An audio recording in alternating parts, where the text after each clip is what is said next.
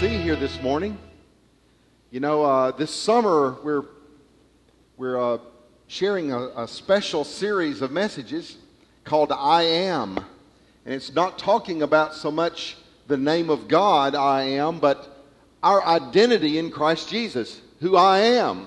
Last week, Pastor Jay shared with you, "I am blessed."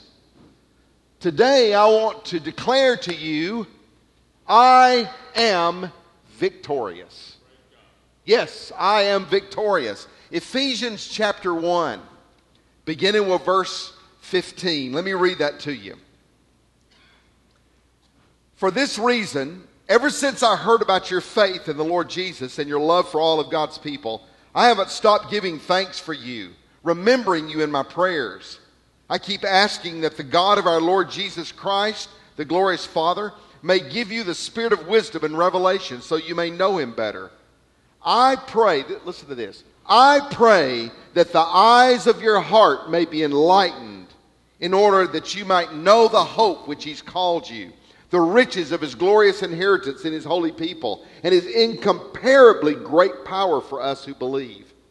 That power is the same as the mighty strength he exerted when he raised Christ from the dead and seated him on the right hand in heavenly realms, far above all rule and authority, power and dominion, and in every name that is invoked, not only in the present age, but also in the one to come. And God placed all things under his feet and appointed him to be head over everything for the church, his body, the fullness of him who fills everything in every way.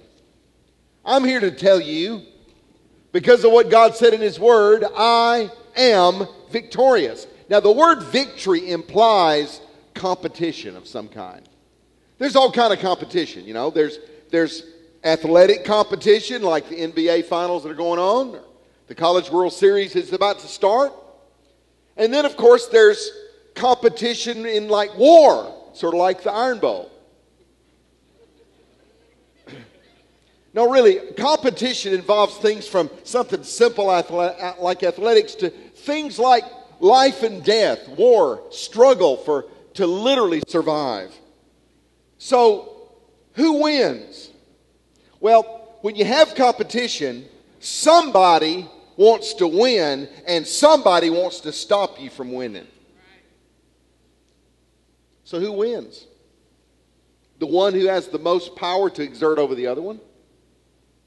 One's the victor, one is the vanquished. Clear winner, clear loser. One's a victor, one's the vanquished. I'm here to tell you, I am the victor in Jesus. As you know from our passage of scripture we read, Paul had no problem whatsoever believing that we were the victors. Period. We're going to win. He had no problem believing that. Now, the problem was not that Paul uh, had a hard time believing it. It was that the Ephesians had a hard time believing it. And he prayed something. In verse 18, this is what he said I pray for your eyes to be enlightened. You know, just before World War II, in this town in Texas, uh, Itasca, Texas, there was a school fire that killed 236 children. It's the most awful school fire ever in the history of the United States. There was not a family in town that wasn't somehow terribly touched by this horrific tragedy. Right after the war, the town got together and built a new school, and they featured in that school the finest sprinkler system ever invented up until that time. I'm talking, it was all the bells and whistles, the greatest engineering feat sprinkling system. The town was very proud of it. They, they literally took tours through to show people all about the new school and the sprinkler system and the safety measures. Never again would that kind of disaster happen to them again. About, oh, I guess it was about 30 years later in the mid 70s, the town had grown and they had to, they had to expand the school. They had to tear down some things and build the, build the school bigger. And when they did, they found out the sprinkler system had never been connected to the water supply.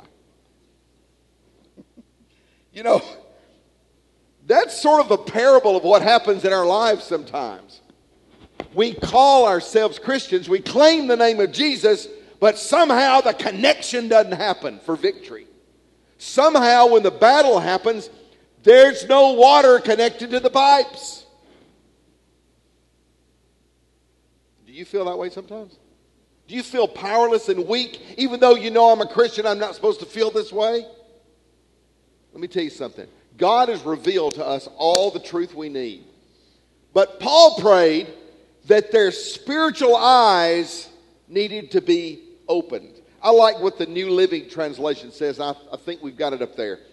I pray that your hearts will be flooded with light so you can understand the wonderful future He's promised to those He called.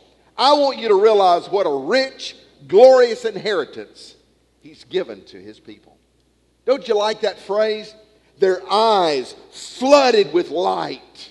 Flooded with light. I pray that our spiritual eyes, the eyes of our hearts, will be flooded with this light. What is the heart? The heart is not just this organ inside the body that pumps. When the Bible talks about the heart, he's talking about what makes you you.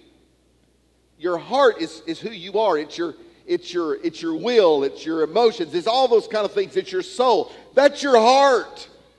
He said, I want your heart, the eyes of your heart, to be flooded with this light that says, you don't have to live in defeat.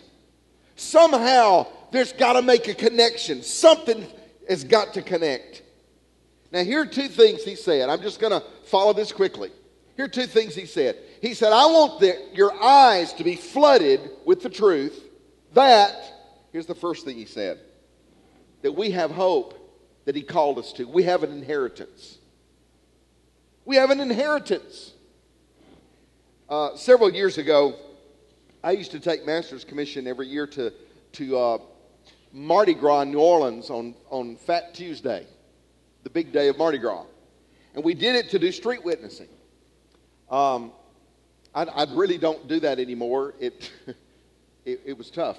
It was rough. A lot of people just got out of the world, and you take them and plop them right down the middle of New Orleans on Fat Tuesdays. Not always the best thing.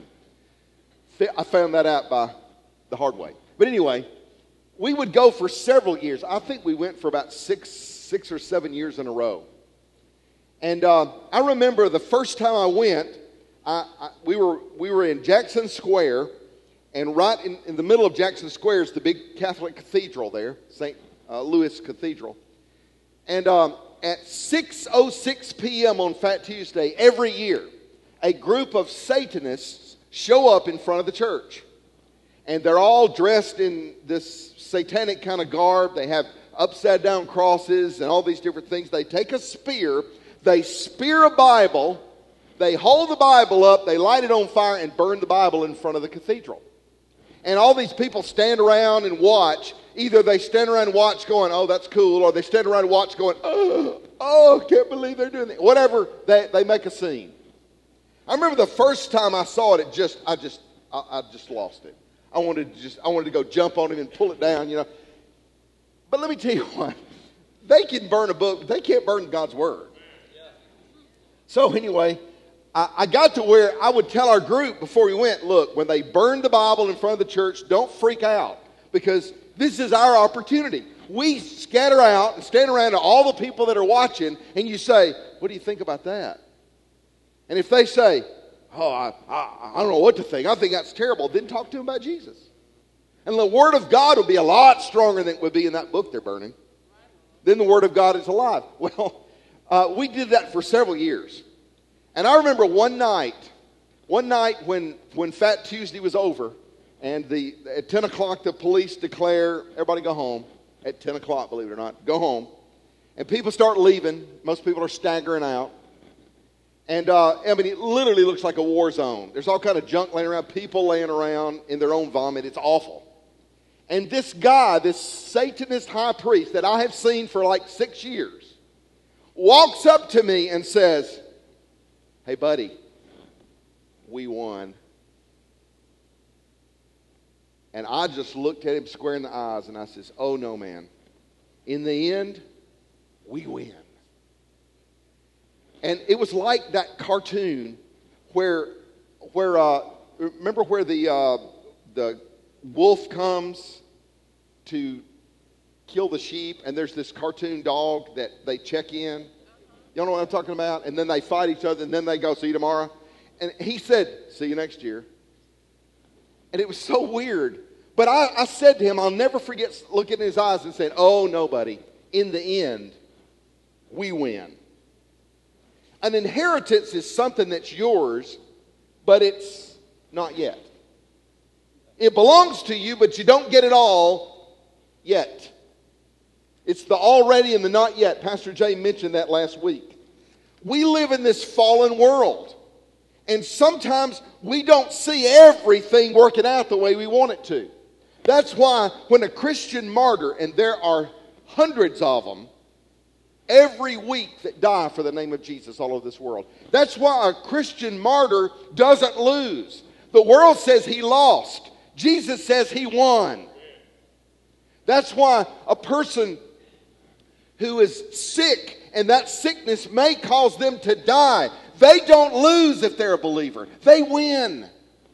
Never forget Andrea Petrus. Some of you remember Andrea Petrus. Incredible woman of God. We loved her so much. She, um, she fought cancer for many years. And I, I was there the night that she went into the presence of the Lord, and her family were standing around the bed.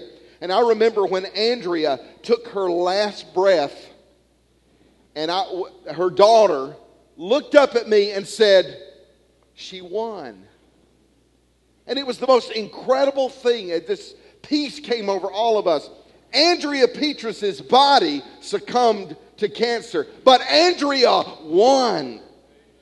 She won because she did not succumb to cancer, only her body did. I, I wish it did, didn't happen like that. But we live in a fallen world. These bodies are going to die someday. But that doesn't mean we lose. No, for a believer, we win. We win.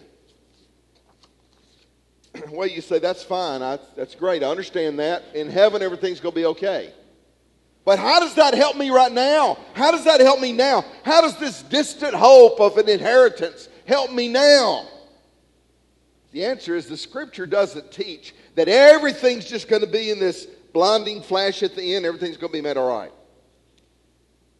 There's hope right now.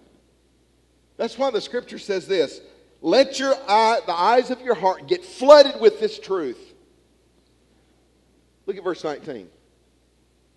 There is an incomparably great power working in us right now. Right now.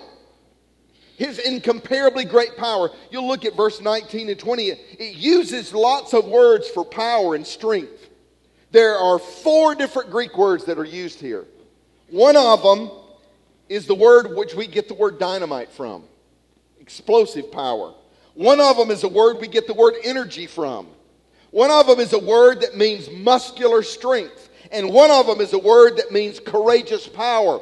Four different words he stacked together to tell us what kind of victory we have, what kind of actual power we have while we're on this earth.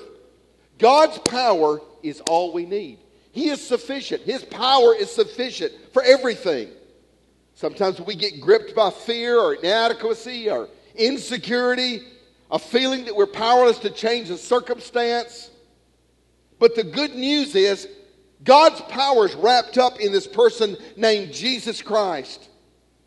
That power exploded on the scene when Jesus rose from the dead. If you know Jesus and he lives in you, the greatest power in the universe lives in you. Now think about that. Paul didn't have any problem believing that we're victorious. Why? Because Jesus rose from the dead and he lives in you. A lot of us are like this guy that purchased a chainsaw at a hardware store. He brought it back to the hardware store and, and said, Man, this thing doesn't work. You told me that it would I could cut down 40 trees a day with this thing, and I'm telling you I hadn't cut down but three. And, I, and I, I, the owner said, well, maybe, maybe, the, maybe the teeth need to be sharp. Would you sharpen the teeth on this thing? And he said, Sure. So he, he, he had it sharpened and everything, and he took it back home. And he came back a three, day, three days later and said, Man, this is a piece of junk. I want my money back. You told me 40 trees a day, and I have only been able to cut down five trees. The store owner was just confounded. He said, Man, this, this is a great chainsaw. This is the top of the line chainsaw. And he, he took it over there and he pulled the cord, and it roared to life real quick. The guy said, Hey, what's that noise?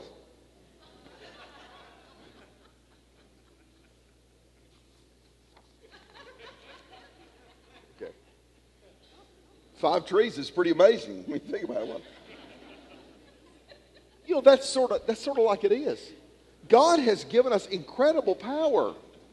Some people just never have pulled the cord yet. They don't understand what actually God has provided for us in power.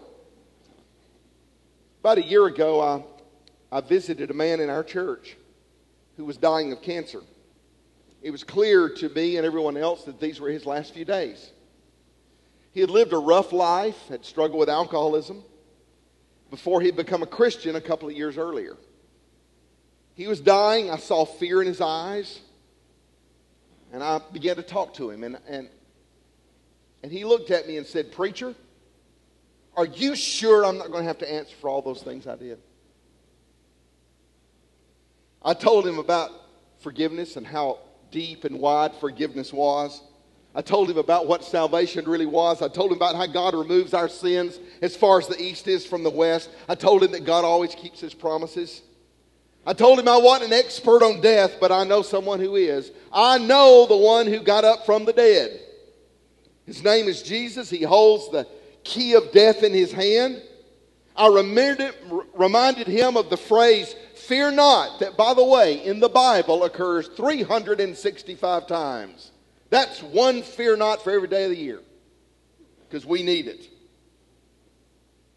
I held his hand and I said, Look, when the moment comes, don't be afraid. Just call out the name of Jesus and he'll be there. I told him I didn't know about death by personal experience, but I know the one who stands at the door and will be waiting on him. Then I quoted Psalm 23 Yea, though I walk through the valley of the shadow of death, I will fear no evil, for you are with me. Surely goodness and mercy will follow me all the days of my life, and I will dwell in the house of the Lord forever. Then I prayed with him, and after I prayed with him, I saw this smile creep across his face and this assurance. Two days later, he went to be with the Lord, and God kept his word. You see, God's power was not with him after he died. God's power was with him right then to take him through what he needed to walk through. Because his power is with us now, not just in the future. If the cross is the greatest display of God's love, then the resurrection is the greatest declaration of his power. There's this Austrian town named Waidhofen, Waidhofen, Austria. There's this clock tower that they built with a real tall tower and it has a clock on it, but the clock doesn't work. It never did. It was built in 1542 to commemorate a, a, a battle that this town won over the invading Turkish armies. And the clock was set for 11:45 a.m. exactly when the tide of the battle turned. They never intended on that clock to work. They wanted to make sure it was frozen in place to remind people they had won a victory. Folks, that is what the cross of Jesus is for us. That is what the, res- the empty tomb is for us. It is the sign we have won the victory. The tide has turned. We're enjoying walking with God today because of the event that happened. That's the, the frozen moment in time when Jesus conquered death. I want to tell you something about his power. His power is eternal and it's, it's in no way temporary. It was permanent, it's eternal. You see, when Lazarus rose from the dead, that was temporary. When Jesus raised Lazarus from the dead, it was temporary. You know why? Because he died again. When Elijah um, prayed and the young boy came back to life in, in 1 Kings That was temporary. That wasn't permanent because the little guy grew up and died again. I want to tell you what. When God raised Jesus from the dead, that is permanent. That is eternal. Death is swallowed up in victory. That's why he said, Death, where is your victory? Grave, where is your sting? You know why? Because Jesus has won it permanently. And it's not just a power over death. We've talked a lot, a lot, about death. It's not just that he won over death, he won over sin, he won over the devil. We're not struggling to win over sin or over the devil. We've already won. You hear that? We've already won. Sin is the root of all the works of the devil. Y'all know that's true. Sin is the root. to destroy the works of the devil, we have to have the power of God that can overrule sin.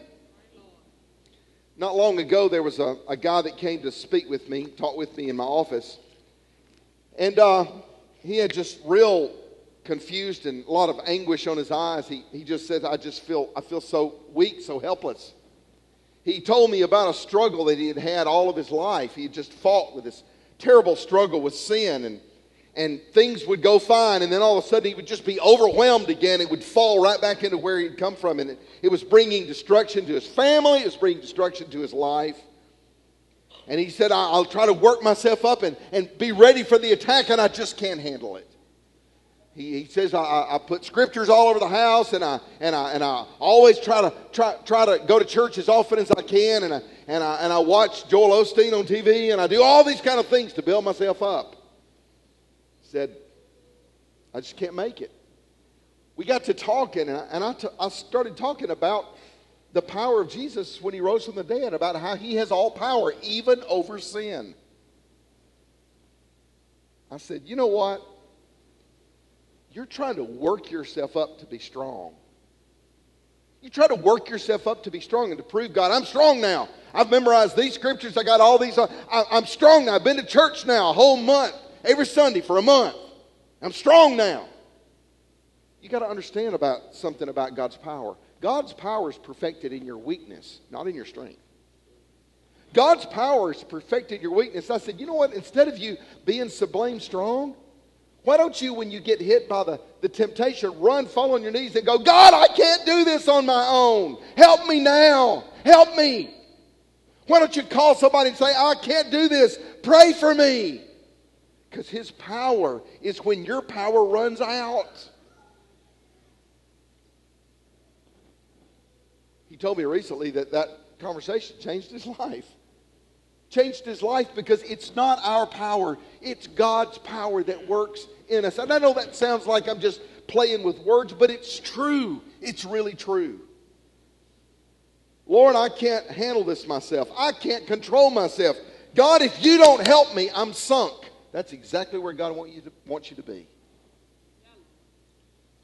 I want to tell you something. This is a fact. The power of sin and the works of the devil have been nailed to the cross and they've been destroyed. What works of the devil? Well, how about the power of sin, the power of death, the power of fear, the spirit of oppression, the spirit of possession, the spirit of manipulation, the spirit of infirmity, the spirit of disease and sickness, the spirit of calamity, setbacks and failures, the spirit of faithlessness, the spirit of disappointment, the spirit of poverty. We have won over all of those things, not just in the future, now. Now, Romans 8:37, no, in all these things we are more than conquerors. Victorious. The Ephesians were just sort of like the guy I was counseling. What the scriptures actually teach about God's power had never dawned on him. His eyes had never been enlightened. It's not just going to happen at the moment, the resurrection of the dead in the end time. It can happen right now in your life. God can open up your eyes. There's something that needs to happen now. The new creation of God is happening in us right now, and we are victorious. John 16 33. In this world you will have trouble, but take heart. I have overcome the world. Did you hear that? Take heart. Don't be discouraged that you're a failure. Take heart. God in you can overcome the world. Ephesians 1:21 toward the end it says Jesus is far above all authorities and powers and dominions. He's seated up there. He's sitting down now. It's done.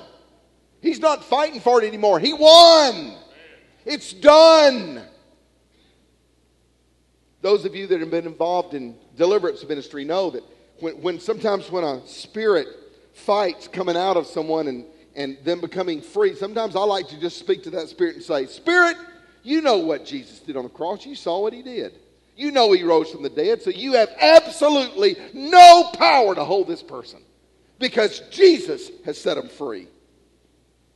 Folks, that's what God's trying to say to us today. It's what he was trying to say to the Ephesians. Let your heart be flooded with this truth because of the incredible power of Jesus, who rose from the dead. I am victorious. Both in the future and in the now. I am victorious. Would you bow your heads for a moment? Everybody, just bow your heads for a second. I'm just going to give you an opportunity in a moment. I'm going to actually ask our altar workers if you'll come and stand at the front, our prayer team. And our musicians are coming. I just want to ask you to listen to me just for a second. You know, some of you have struggled greatly in your life. Some of you have struggled immensely with failure in your Christian life. And maybe the thing you need to pray is God, enlighten my eyes. That's what Paul said to pray that your eyes may be open, flooded with the truth that you have already won. To somehow grasp a hold of that, not just in your mind, but in your heart. To be able to be at a place where you let God's power work in you and not your own. Maybe you're having a hard time conquering sin. Maybe you're having a hard time with forgiveness. Maybe you're having a hard time with um, uh, anger and rage. Maybe you're having a hard time with even believing that you belong to Christ. Listen, the battle is over. He is victorious, and you get to be on his team.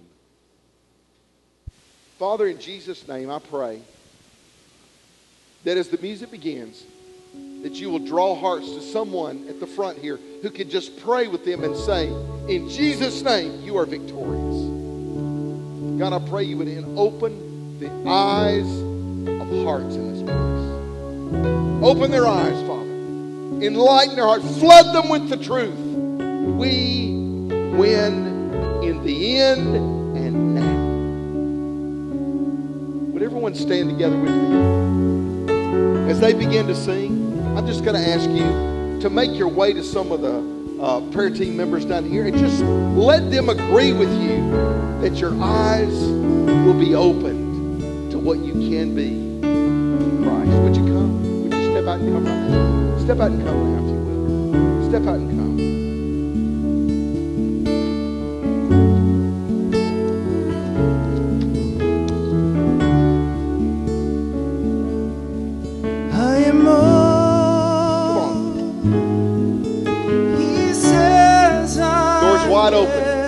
And come. I am all He says I am. I am all. I'm victorious. He says I am. Come, let someone agree with you right now in the name of Jesus. Step out. He's all.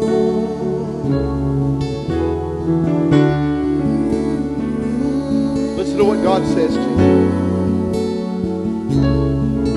Team is waiting. He whispers in my ear, tells me that I'm fearless. Yes. He shares a melody, tells me to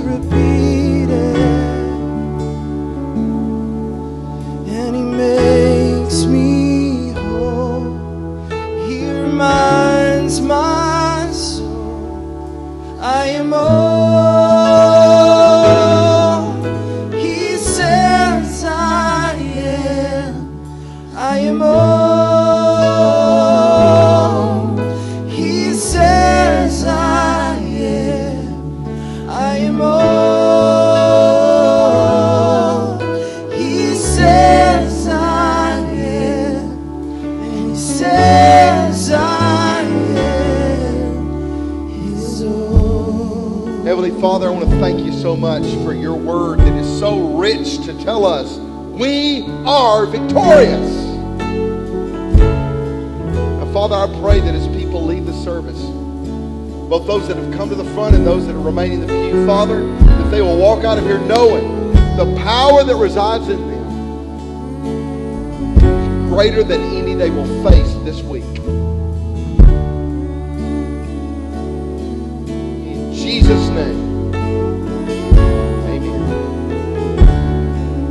Altar team is waiting on any, and thank you so much for coming this morning. Feel free to come the front.